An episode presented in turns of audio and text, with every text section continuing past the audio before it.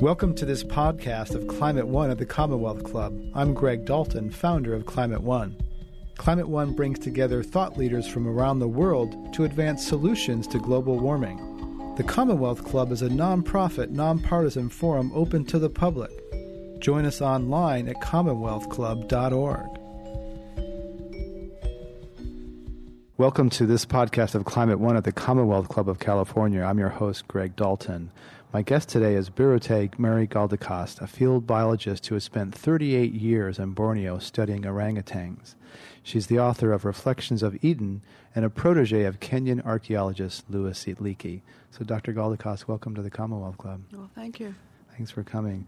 So let's begin. I think if you, most people mention the, the rainforest, they probably would think of the Amazon first, though Indonesia clearly has a very large and important rainforest.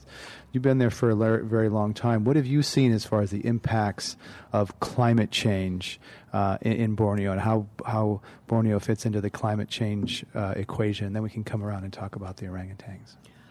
Well, I can't speak too directly about climate change but one of the things that we have noticed and others have noticed is that the El Nino weather phenomena, which used to be relatively rare, coming, say, every seven or eight years, is now becoming more and more frequent. So sometimes you get it two years, um, almost two years in a row. Uh, you might get it um, once every two years. And this was never the case before. And the interesting thing is that. Sorry, is, is, that a result of warming oceans? Is that yes, the frequency of yes, El Nino? Yeah. Okay. We're, we're, um, when the oceans in the Western Pacific, mm-hmm. Western, yeah, it would be the Western Pacific, uh, warm up, and we know that there's going to be drought in Borneo and in the extreme Western Pacific, and there's going to be heavy rain in the eastern Pacific. So that's when California gets a lot of rain, Peru gets a lot of rain. But Borneo gets drought. And the interesting thing is that the increase in frequency of El Nino allows the palm oil plantations to burn the forest in order to establish new plantations. So the process is fueling itself. Um, Indonesia produces so much carbon as a result of the peat swamp forests being burned for palm oil production that it is now the third largest emitter of carbon in the world after the United States and uh, China. And Indonesia is definitely not a major industrial power. Sure. So peat obviously absorbs carbon, and you're saying when there's droughts because of El Nino, then they cut down and they replant? No, what they do is they cut down the trees, sell the ones that are valuable, and then the trees that have no major commercial value, they just burn them. And this facilitates the establishment of palm oil plantations. So it's, it's, it's like the process is fueling itself.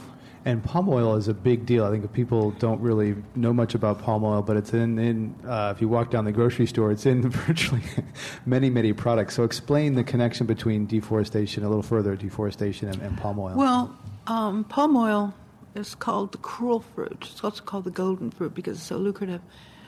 But because of the establishment of palm oil plantations throughout Southeast Asia, mm um, the forests are being cleared.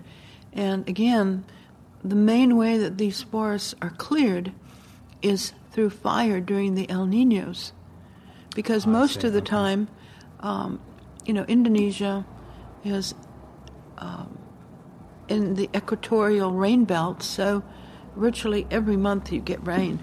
Uh, so, so, so, drought is a commercial opportunity to to burn and to clear, and then to plant these har- these very lucrative. It's the cheapest crops. method. It's yeah. three times as cheap as any other method. Okay. So the palm oil concessionaires wait for the El Nino, they wait for the drought, and then they burn. And of course, these fires run out of control. Sometimes people say it's not really by accident. Some people say it is by accident, but these fires run out of control huge areas of get of forests get burned. So in 1997, something like 10 million hectares, not 10 million, 10 million acres, but 10 million hectares of forest and woodlands burned in Indonesia. That would be the equivalent of something like 25 million acres of forest. And I think the worst forest fires in the United States only produced about 10 million acres of damage. So uh, this fire in 1997 was the largest forest fire up to that time recorded in human history. And what is the government of Indonesia doing about? Do they support the palm plantations because they create commerce and jobs? Well, the Indonesian government is ambivalent. So, on one hand, they really don't like the fires, particularly since the smoke from these fires uh, goes to neighboring countries. Right. The only time that former President Suharto ever apologized to anybody was when uh, the fires of 1997 produced such a haze that uh, people in Kuala Lumpur and Darwin, Australia, couldn't breathe. and that. he actually apologized. Um, so they have strong anti-fire measures. They're training volunteer um, firefighting um, staff. There are laws now that uh, if you burn for no reason, you get fined and even put in jail. but on the other hand, palm oil is extremely lucrative.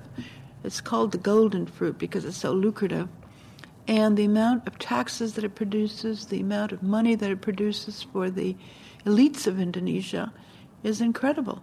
So all the old uh, logging companies that used to get used to log the forests of Borneo and Sumatra have now repositioned themselves as logging and palm oil companies.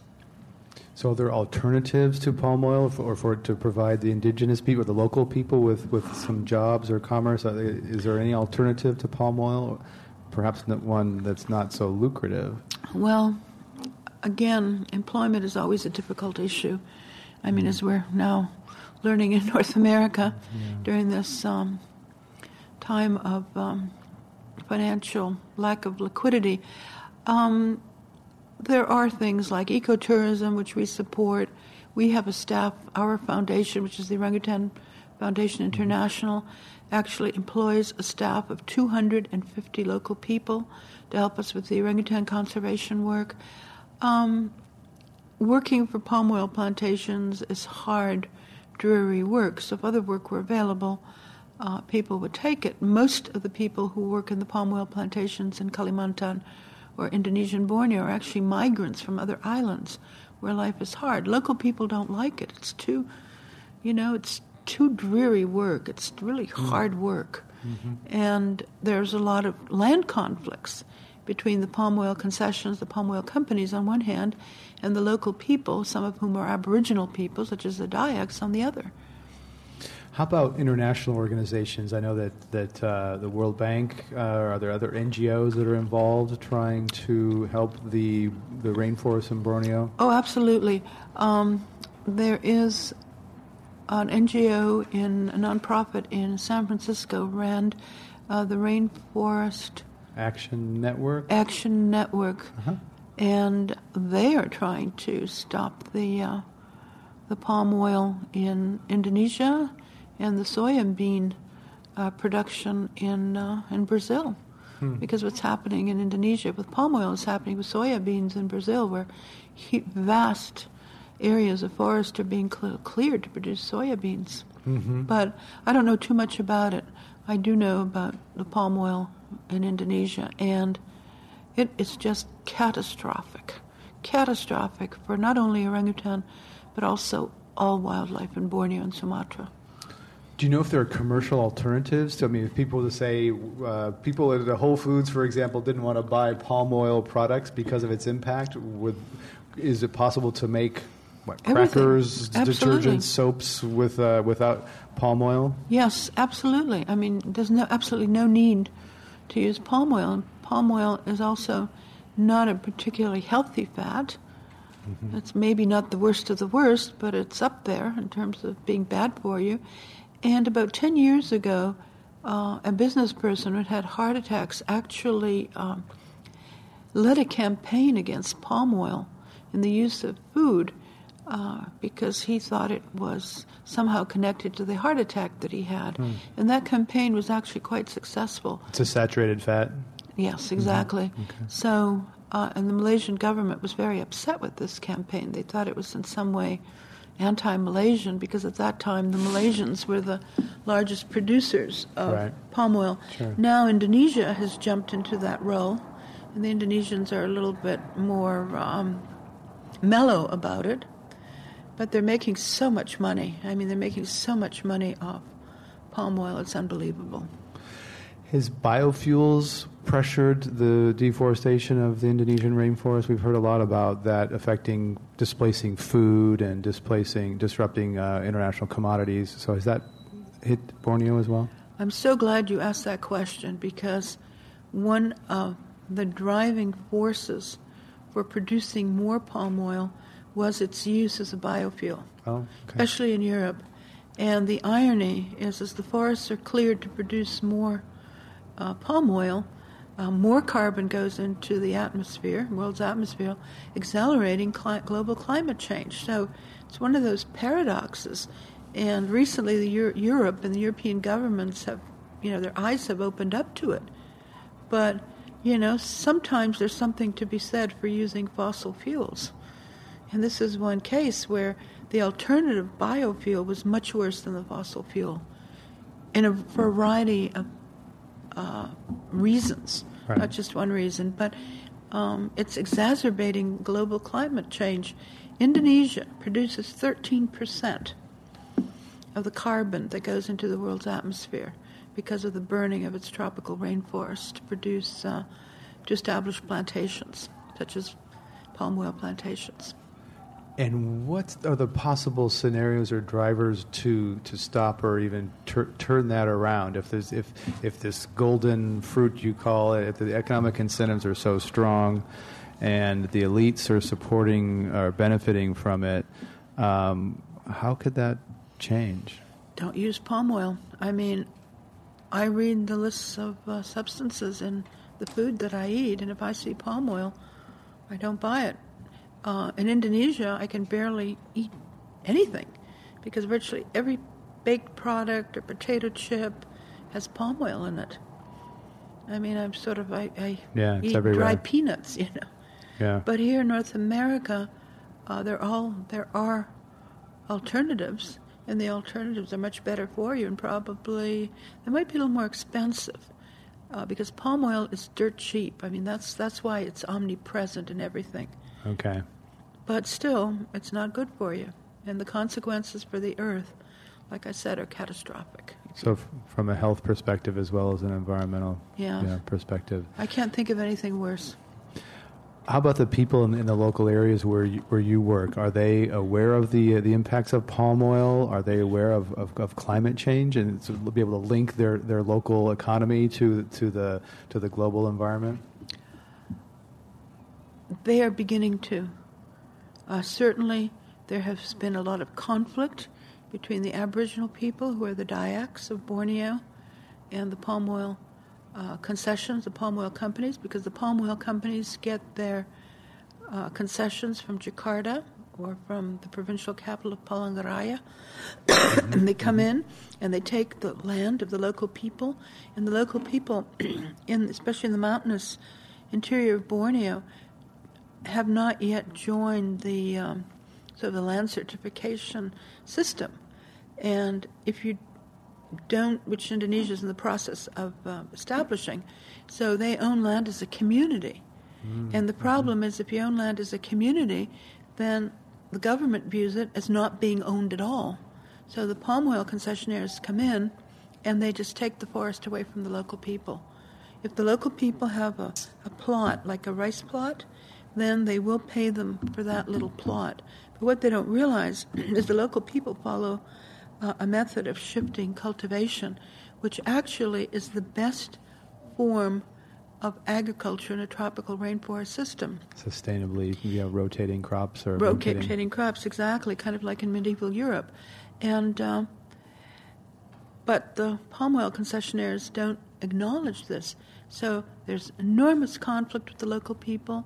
There, people are killed, people are put in jail, uh, people are arrested and beat up because the local people do not want the palm oil. They want their forests. And uh, where I work, uh, we are very close to regional capital, so the Aboriginal people in the area all have land certificates. Mm-hmm. So it's harder for the palm oil to come in. They actually have to buy the land. So one of the things that we are trying to do is we are competing with the palm oil uh, concessions in order to buy the forest. But again, um, for conservation, you, we, your foundation, wants to buy yes. the land for conservation. Yes, and also persuade the local governments to establish small reserves. So, for instance, we persuaded the village um, council and the village chief in the area where we work to establish a 411 hectare uh, reserve they gave to OFI, our foundation, to manage. That, that's a, that's a thousand acres. I mean, that's mm-hmm. substantial. So we didn't have to buy it. But we have bought several hundred hectares of forest, and we're hoping in the end to buy several thousand hectares. But again, it requires funding. But this is the best way of saving forest. It's expensive, but once you have the land, once you buy it, then uh, you can evict people. It's yours. Can prevent them from coming in or cutting down the trees. And um, one can ask why, why, aren't, why aren't other organizations doing this? The reason is that Indonesia has very severe land tenure laws. Only Indonesian individuals are allowed to own land in Indonesia. You know, it's not like Canada where you can, or Costa Rica where you can go in and buy land. In Indonesia, uh, there was a big hullabaloo when the government decided that foreigners might be able to own condominiums. This was like seen like a credible breakthrough. So we are able to buy land because we are Indonesian. Mm-hmm. And then are people able then to, to have a sustainable livelihood from that land um, in, in, a sustainable way? Is that what you, well, it, are you doing it for the people or for, for, we're doing for it the for orangutans or for, for We're the... doing it for everybody. Um, the 250 local people that work with us, uh, we encourage them, uh, for instance, uh, to find ways to be sustainable in the future. Let's say that suddenly, you know, we go bankrupt and our foundation is not able to raise funding or what mm-hmm. have you. Uh, we don't leave, want to leave these people high and dry. And, you know, they're aware of it. So, one of the things that we have been encouraging is for the local people to either buy land or use their own land, but not forest, land that was cleared previously or land that is now abandoned grassland, and plant rubber for the future. So many of our assistants have done that. They've taken time off with our encouragement, and they've been planting uh, small gardens of rubber. And rubber is a cash crop that is less offensive environmentally and more sustainably. Yes, it's much more sustainable. And the reason it's sustainable, palm oil is a very greedy plant. One tree, one palm requires, if I'm not mistaken, seven liters of water a day. Uh, mm-hmm. It also requires huge amounts of fertilizer. So, people who have who work with palm oil uh, concessionaires and local people who plant palm oil on their own say that unless you have, say, about 10 hectares, and for a local person this is a lot, 10 hectares of palm oil planted, it's going to be very difficult for you to make a profit. And this is why these huge concessions are profitable. Mm-hmm. But the local people can't really make that much money. And it's not that it's greedy just for water, it's also very greedy for fertilizer. So if you don't put the fertilizer on, which many local people don't do because they don't have the funds to buy the fertilizer, um, the crop that you're going to harvest is going to be very minimal. You'll get some crop, but it'll be minimal. So, so it's a big business. It's a it's a business at scale that to to really exactly to have scale to and, get into palm and, in and fact, rubber is is yeah, small rubber, people can do rubber. Small people can do rubber. The only thing is that rubber is very susceptible to fire. Rubber is basically a primary rainforest tree from the forests of the Amazon. So, mm-hmm. and it's not devastating to wildlife. Uh, in Borneo, even though rubber is not a native plant, uh, red leaf eating monkeys, for instance, and orangutans can actually eat the leaves. Hmm. And it's not a greedy plant. You really don't need much fertilizer, you don't really need much water. Um, so, a local person, like my husband, for instance, mm-hmm. has a hectare of rubber plants. And presumably, in four or five years, when those plants uh, reach certain size, uh, then he'll be able to tap them, and this will be sustainable for many years. Okay. You mentioned the orangutans, so let's discuss the orangutans. How are they faring in, in all this pressure of deforestation and impact on their on their ecosystem? They're faring very poorly. Uh, when I first came to Borneo, which was 38 years ago, the population that I was studying was, you know, just a small population you know, on, on the coast and it wasn't particularly seemingly important or there wasn't anything special about it. But as the years have worn on, and as larger, all the large populations of orangutans either went extinct or became fragmented, the population that I study, that we study and protect, is now the largest orangutan population in the world 6,000 individuals. When I began my study in 1971, there were populations that were 20,000, 30,000 in size, but those populations have been obliterated.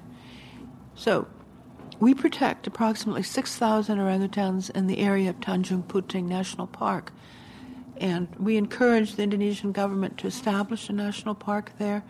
We encourage the government to extend it. We encourage the government to protect it. And we co manage that park with the government. Mm-hmm all the orangutans in Sumatra now probably only number about 6,000. Hmm. So when I say this is the largest orangutan population in the world, I'm saying that this is a very significant population. And the only reason it survived is because we were there for 38 years. And got the government to create this park. yeah, we work with the government. I mean, Indonesia, it's a heavy handed state. Sure, sure. as far as the government is concerned. So it used to be a military dictatorship until 1998, uh, and now it's a democracy, but it's still very bureaucratic and heavy-handed. So yes, there's no way you're going to get anything accomplished in, in Indonesia without working with the government. And what have you learned? Uh, uh insights into what uh, human evolution or during that, that time? What are some of the highlights have you learned from studying the? Well, I've learned a lot of things about orangutans per se, but I think what I've learned about human beings is that orangutans are semi solitary or solitary in adulthood. Um, they're very strong individuals, but in their strength is their weakness. Our strength is our weakness, and our weakness is that we cannot be solitary. I, I just read a, an article, I think it was in the New Yorker, about the effects of solitary confinement on prisoners in our mm-hmm. prisons. Mm-hmm. Uh, it's horrific. I mean, people go insane without human contact. Mm. Um, and that's a weakness. I mean, an orangutan doesn't go insane. You can put an orangutan, especially an adult male orangutan, 20 years in solitary confinement and he'll do fine. But that's also their weakness because they were never able to cooperate. Um, an adult male cannot tolerate another adult male in his presence, so um, I've learned that we are very much, we humans, just like orangutans, are very much victims or a consequence of our own evolution. And the evolution that created us makes us highly gregarious. And this high gregariousness is one of the reasons that we have been so successful and why we dominate the earth. And on that note, thank you, Mary uh, Birute, Mary Galdikas, for joining us here at the Climate One at the Commonwealth Club. Thank you for stopping by today. Thank you. It's been my pleasure.